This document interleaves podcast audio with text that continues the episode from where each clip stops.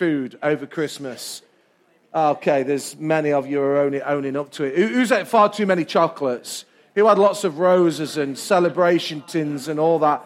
Who had too many mince pies and Christmas puds and yeah, yeah, lots of things happening. So this is a great opportunity as we enter um, this 21 days of prayer and fasting, uh, recognizing that it's not a diet that we enter into. It really isn't. There's a spiritual dynamic to what we're doing, but I'd encourage you to really lock in uh, to this 21 days over the next, uh, as from Tuesday, for the 21 days duration, and uh, really join with us for those who are able to pray and fast. And if you're not able to fast, use, use it as an opportunity to, you know, pray. And you know, some people choose to just say they're not going to eat uh, for dinner, they're going to have the other meals because of medical reasons. That's cool. There's no pressure from us. Some people choose a Daniel fast, which is basically no meats, just fruit and vegetable. And then there are other people who literally take a, a full fast, possibly not for the whole 21 days, but just have days throughout the week where they do that. And there's just something that dynamically happens. And next week, I'm going to be sharing into that because I know the whole church will be together. And we've got some teaching aids and resource that we want to hand out to you that we'll have available to you. And, uh, you know, which will just help you uh, to really lock into what we are doing. I also want to just make mention before I get into the, to the message. Um, for those who are on uh, email, you'll, you'll know that a long standing member of Arena Church a very faithful and loyal uh, friend uh, of, of mine, uh, and, and also this, this church here, uh, Jim Biggin, passed away. Uh, it was very sudden in many ways. Uh, I know we were away during October. We knew he wasn't well, but we didn't know it was so life threatening.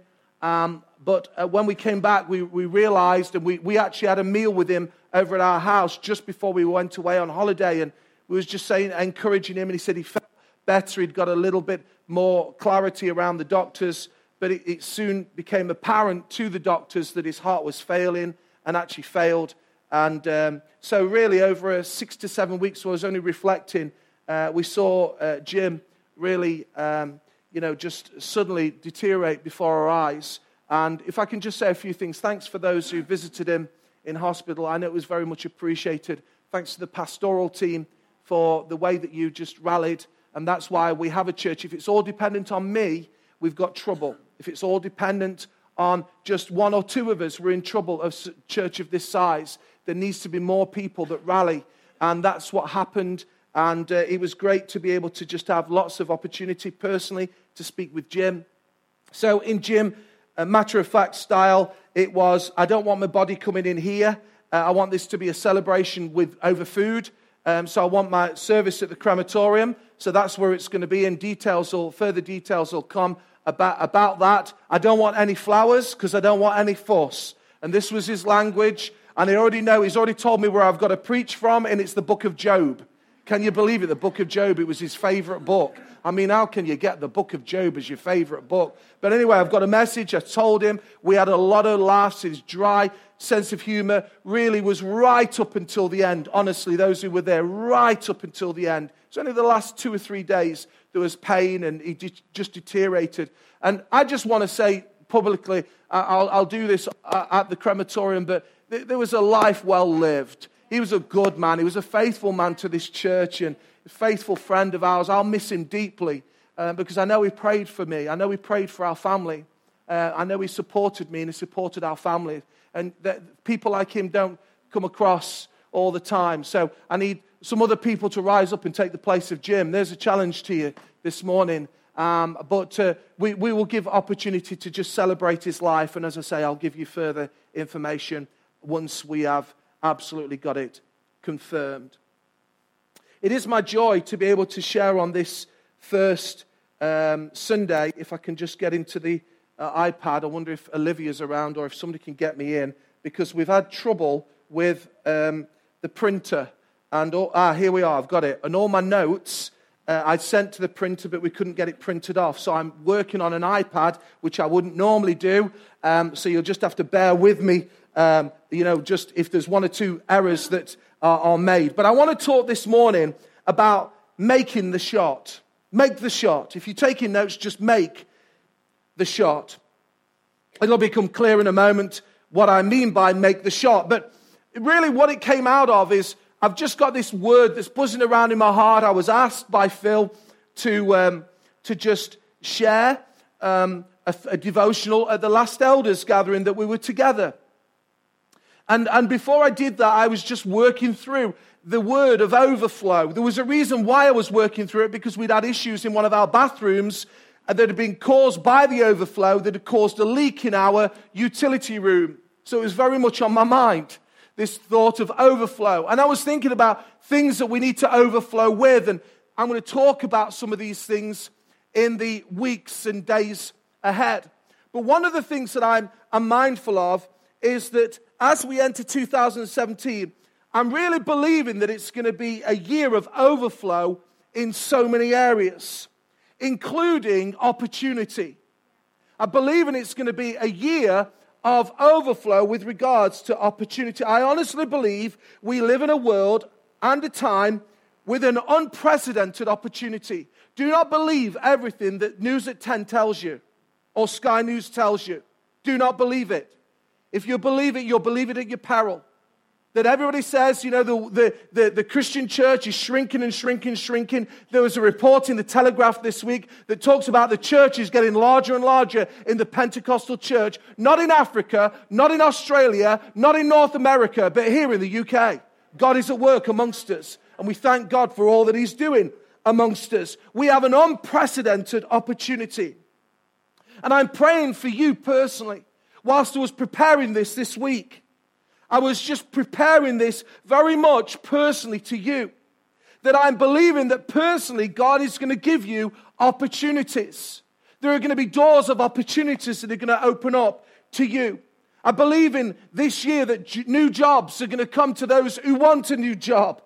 Those who are wanting to be married and have a lifelong partner. You've been longing. There's going to be an opportunity. It's going to open up. I'm believing for new businesses to come forward. For those who've been longing for grandchildren, they're on the way, guys, okay? There are some new places to visit. There are some, there are some new mountains to climb. There is going to be opportunities that are going to be presented to you personally, your husband, your wife, your kids. It's going to be amazing. But also, I'm believing, I'm praying for us corporately here at Arena Church that our opportunities will mean there's greater influence. There's growth in the life of the church and across the community and across the ministries. There's life change that happens in people. And there's an impact. Someone once said this God will, use, will supply us with the opportunity, but it's up to us to do something with it. You see, there is opportunity all around us, and with opportunity comes responsibility. Because we are faced with opportunities, with many opportunities over a course of a year. And I want to talk this moment, this morning about how we handle opportunities. I want to just draw your attention to Ephesians 5, verses 11 through to 16. And I'm reading it from the message version. But for those who know their Bibles, you'll, you'll understand some of the language. But this is what it says Don't waste your time on useless work, the barren pursuit of darkness. Expose these things for the sham they are. It's a scandal when people waste their lives on things they must do in the darkness where no one will see. I'll just stop there for a moment because I don't know whether you've seen the news over Christmas period. I mean, you know, it talked about, you know, Christmas revelers leading up to Christmas falling around on the streets of Newcastle, Birmingham, London, just drunk as a skunk, just wasting their time, wasting their lives. You know, it's just, and, and I'm, I'm not bashing people for having a drink, but it just goes too far. People, people just take it to the extreme. And, you know, people waste their lives on all kinds of things. And I realize that people waste their lives because they're looking for answers and nobody's ever told them the answer. They don't know any different. It's our responsibility, church, to model something of life, real life, real fun, real joy. Can I hear an amen? To people around us that they would say, you know what, I want what Dan's got. I want what Emma's got. I, w- I want what they've got.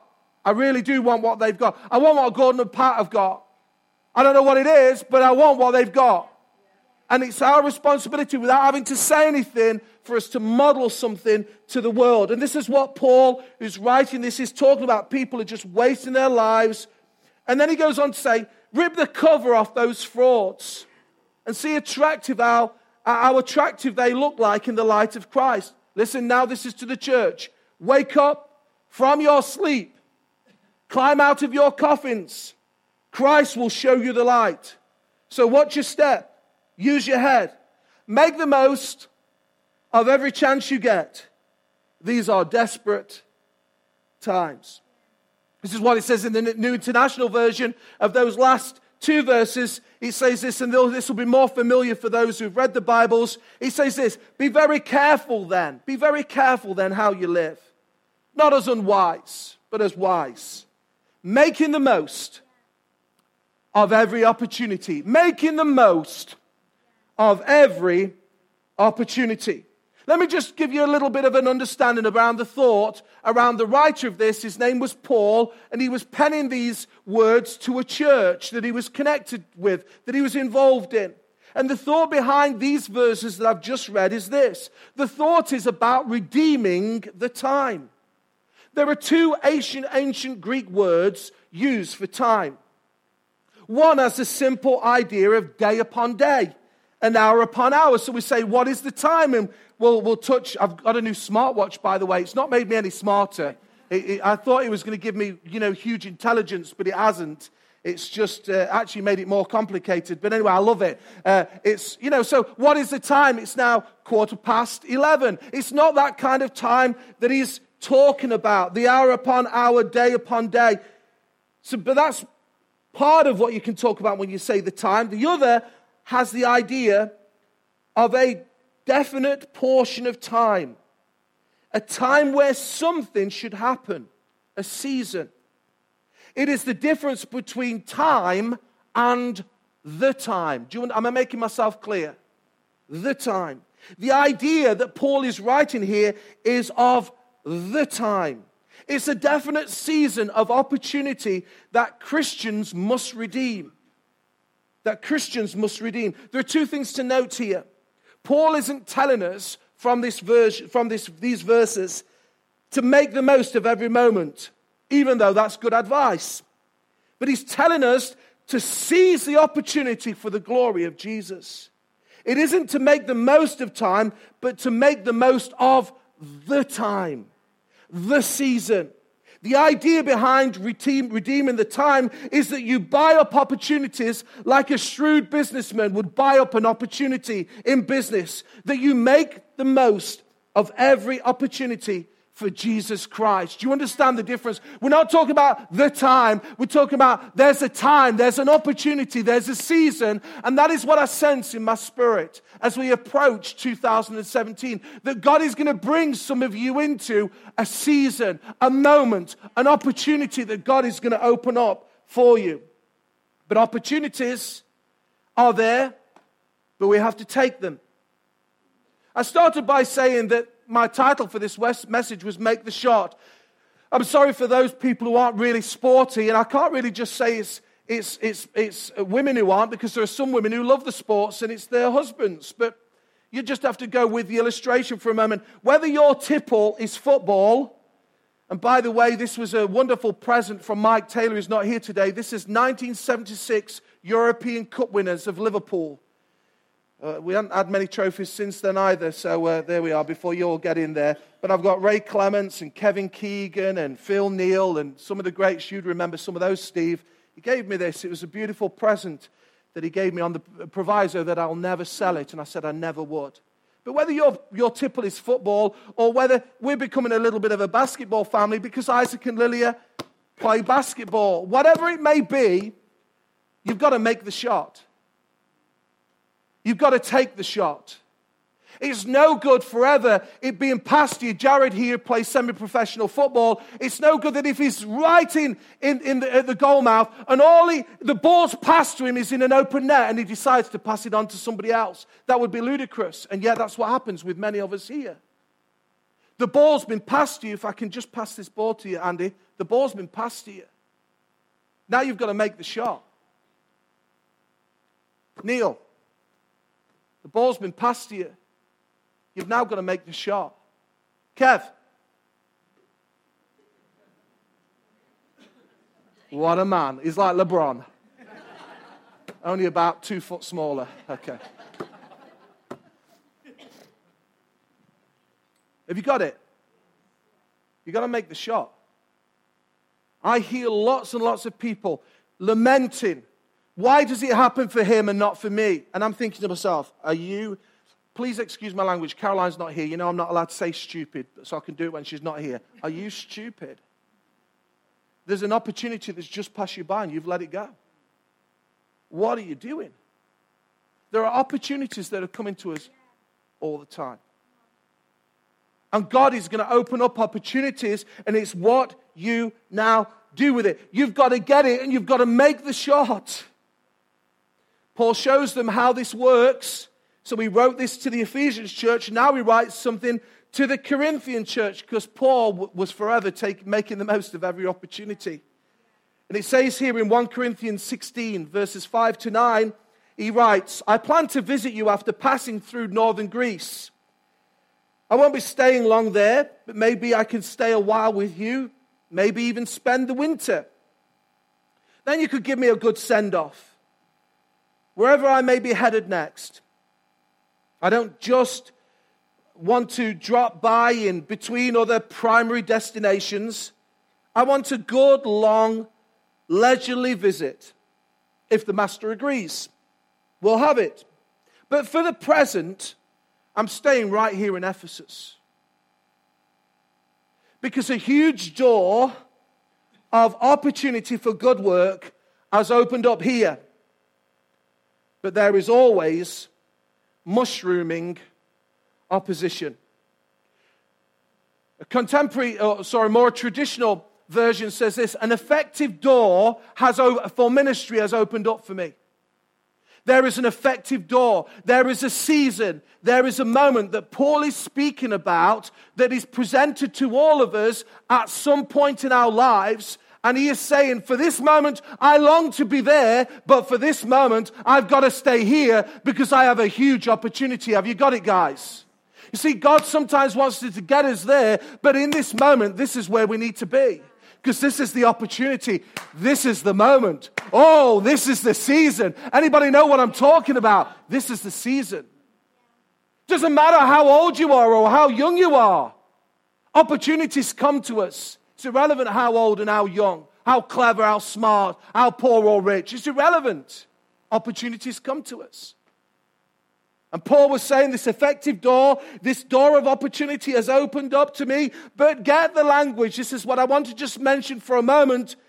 There is also mushrooming opposition. You see, to every opportunity, there is always an enemy of opportunity. And Paul was talking about this mushrooming Anybody ever collected mushrooms? You go and pick them up. I remember one camping expedition we went with my mum and dad. We were fed off mushrooms in, for breakfast. It was fantastic. We'd go and pick them in the morning, and then we'd go the following day, and they were there again. It was just terrific. They'd just come. Mushrooms just, just appear. And this is what he was talking about this great door of opportunity. And what was actually happening in these churches, literally thousands of people were being impacted by the gospel. Thousands of people who were living their own lives, doing their own thing, much like us. They, they were just partying, having a great time. But the gospel, as Paul preached the gospel and said, listen, you can do what you want to do there, but it's only through Jesus. And he talks about how thousands of people began to respond to this simple message of the gospel. But as a result of that, there were many, many people who were displeased. They wanted to kill him, they wanted to take his life. You see, some opportunities that come to us will always be contended for, and some of the contention is external, as in the case of Paul. But I want to just for this moment concentrate on internally. Because internally, we can create barriers to our opportunities.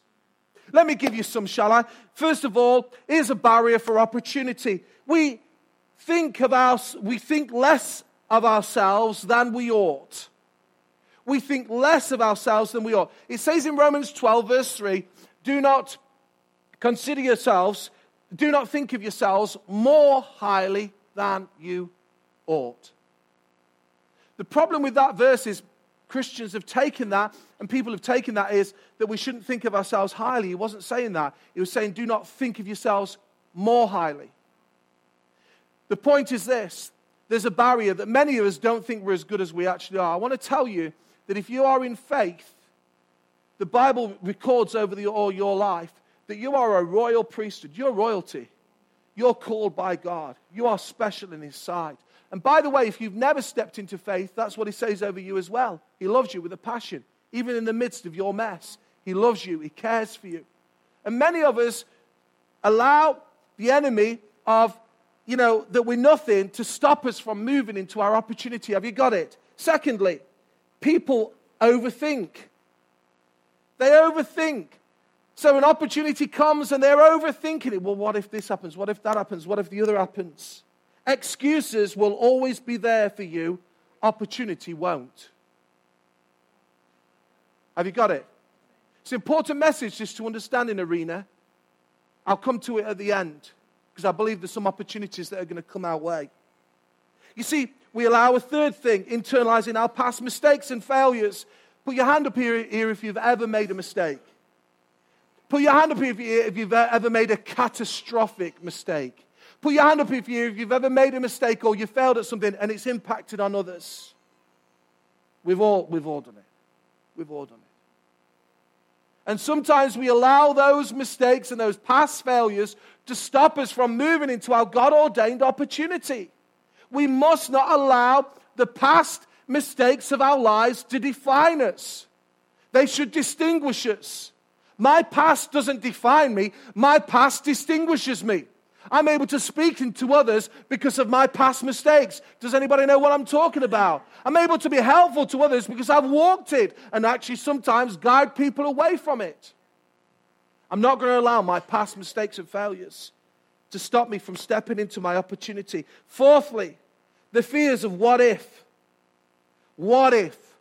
Well, what if this happens? What if that happens? What if this goes wrong? What if that goes wrong? What if this, what if I lose here? The what ifs of life. And we are so good at the what ifs of life here in the UK. That's why we exalt entrepreneurs. But then what we do is, as soon as they fail, we love to bring them down. It just frustrates the heck out of me. You know what? I'd rather have people who have a go and fail than people who don't have a go. Anybody know what I'm talking about? I really would with all my heart. Just have a go. Make the shot. But we allow the what ifs. You see, too many of us are not living our dreams because we are living our fears. And lastly, because we're over busy, because we're overstretched. Let me give you a phrase there's no margin. it will stop us from walking into our opportunity. And what we do is sacrifice the potential great for the average. Let me ask you a question. What do we need to let go of in order to step into the God given moment? Because some of you need to do that. Some of you are living in the average. You need to let go of it because there's going to be a moment that's going to come. There's going to be a season, there's going to be a time that God's going to open up to you. Are you going to just remain in the average? Or are you going to step into your God given moment? Honestly, as a shepherd this morning of the sheep, of you guys trying to bring a sense of lead with a group of elders and pastors, I desire, I was praying this this morning, I prayed it yesterday for you. I desire with all my heart for you to live openly and expansively, for you to embrace every God given opportunity that will be presented to you in 2017. That is my prayer for you. But for that to happen, just in these last few moments that we've got, I just want to talk to you and help you to ground this. Because this all sounds flouncy and good, but there's going to be some serious adjustments and changes that we're going to have to make if we're going to step into our God given opportunity. Let me introduce you to the three C's of life choices, chances, and changes. Choices, chances, and changes. Nudge one side and say, choices, your chance. Now nudge the other person and say, changes. choices, chances, and changes. Here's a phrase that I came across you must make a choice to take a chance, or your life will never change. Have you got it? You must make a choice to take a chance, or your life will never change. So, firstly, very quickly, choices. Well, we have to step into it. We have to be determined, Morgan, to make a shot. We've got to make the choice to make the shot.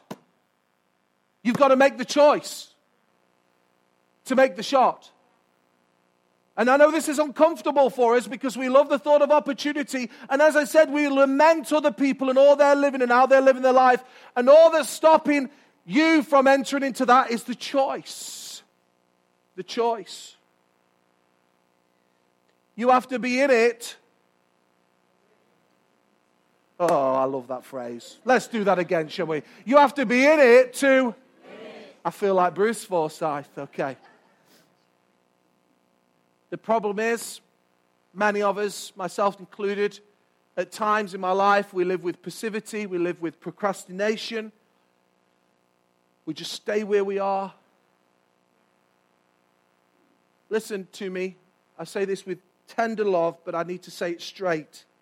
Today, stop making excuses for why you can't get it done and start focusing on the reasons, sorry, on all the reasons why you must make it happen. Choices.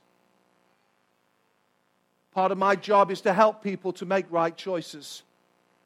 I can't live people's life for them. I can only give counsel where it's requested, where it's asked for. The most frustrating part of pastoral ministry, for those who've ever been involved in it, is this very thing. Because me, people make bad choices even though you've advised them against it. But we have to make choices. Secondly, chances. I, I could preach on all of these three, but just, just to whet your appetite. We have to step into the unknown. We don't like this language. We quote it as church people. Ah, brother. Ah, brother Steve, we walk by faith and not by sight. Yeah, we do, but many of us don't because many of us don't want to, like, want to live in the chance of life. We don't, don't even like that word. I've never even used that word used from a church platform. And yet that's what we're doing. We're stepping into the unknown. Are we not? We're stepping into the unknown. I'd love to guarantee that everything's, as Julie was praying a prayer and I was saying amen to it, I was mindful, though, of the fact that some of you are going to face some terrible challenges through 2017. As I might, I might be one of them. Some of you are going to have some incredible, oh, high, high moments. What I simply prayed for me, and, and I was praying for you as Judah was praying, that we would simply know his presence, whether in the highs or the lows. Because it's his presence that will get us through. But I don't want to live my life so closed off so in fear, so intimidated by external and internal barriers that stop me moving into this choice and chance. We walk by faith and not by sight. We walk into the things that we don't know. We don't know whether the project's going to be a resounding success. We sense in our hearts, we're believing, we're going to give our very best to it, but we're going to walk into it. And this is why many churches don't walk into them because they want to have it guaranteed that it's going to be a success. And then when they know it's going to be a success, then they'll do it. It doesn't work like that. When we took the Mansfield building, we didn't know how it was going to work. But we said, you know what? We're going to take the Mansfield building and we're going to trust God. We had a sense that God was with us and we knew there's been highs and lows, but we was going to walk in. We took a, a chance. We made the shot. Oh, justice was ready there. Oh, I, I feel like I've got to do it now because he was ready. Okay, I'll have it back. There we go. Got to make the shot. Choice. Are you hearing me? It's a simple message choice and chance. You know, if you don't take a chance, you don't stand a chance. Have you got it? If you don't take a chance, you don't stand a chance. And Ecclesiastes, which is an unusual book, but one that I really enjoy, says this time and chance happen to us all. Lastly, changes. I, I absolutely love this pastor from North America. He's in his 70s now. He impacted me from afar. I've never met him uh, in the probably late 80s, early 90s. He's a rough Texan. I mean, don't listen to his podcasts if you want to be stroked. He won't stroke you. Okay. But actually, this year, uh, 2017, I, 16, I haven't wanted stroking. I've really got among some stuff that will just dig a bit deeper in my heart. And this is what he says Champions do the things they hate so they can enjoy the things they love. Have you got it? Champions do the things they hate so they can enjoy the things they love. Sorry again for the sporting analogy, but I've not seen many bo- boxers, and Cameron here boxed.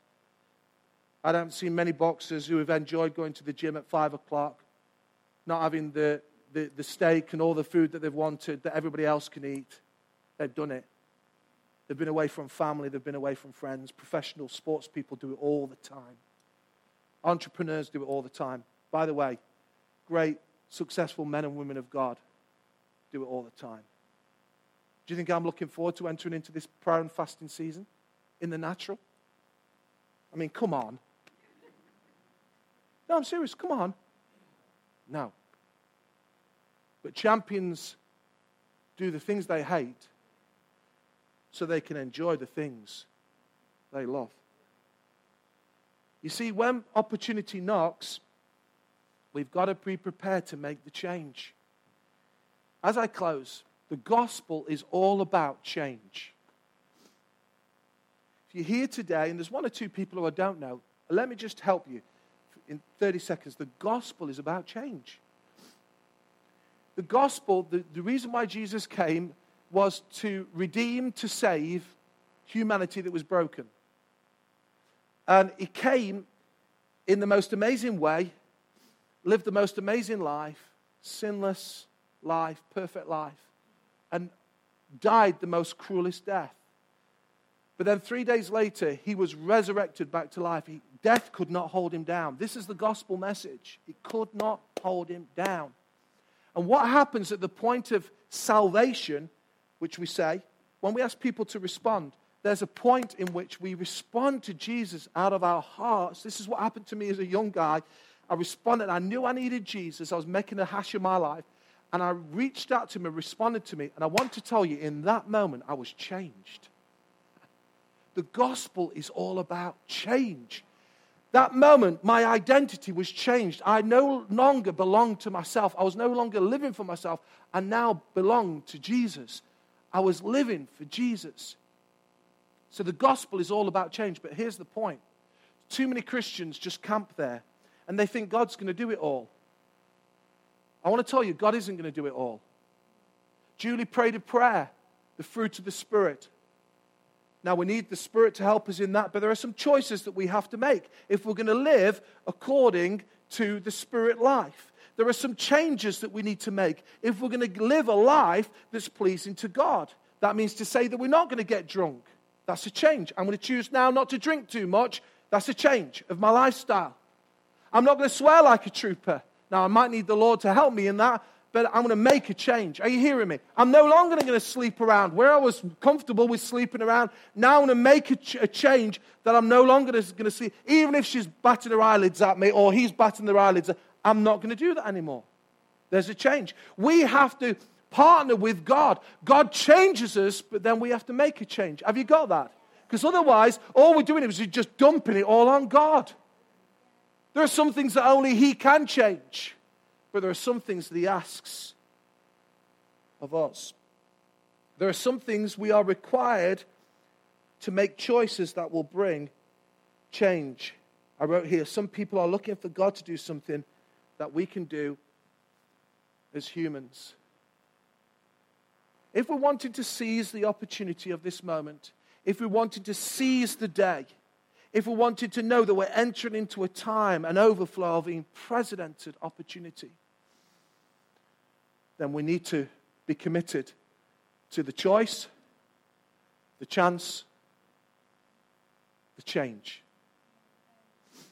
And if we will do that, I can't guarantee you resounding success because you'd, you'd sue me. what I can guarantee you is that you're going to walk a life of adventure. What I can tell you, if you'll enter into that with God, you're going to have God on your side, and whether you feel like you're, you're, you're hitting the bottom, things are tough, He's going to be with you. Can I hear an amen? Or whether you feel like you're on the mountaintops and everything's going great, I want to tell you, God will be with you. Whatever it is, God will be with you. But we've got to play our part, and He will play His part. I wonder if we bow our heads.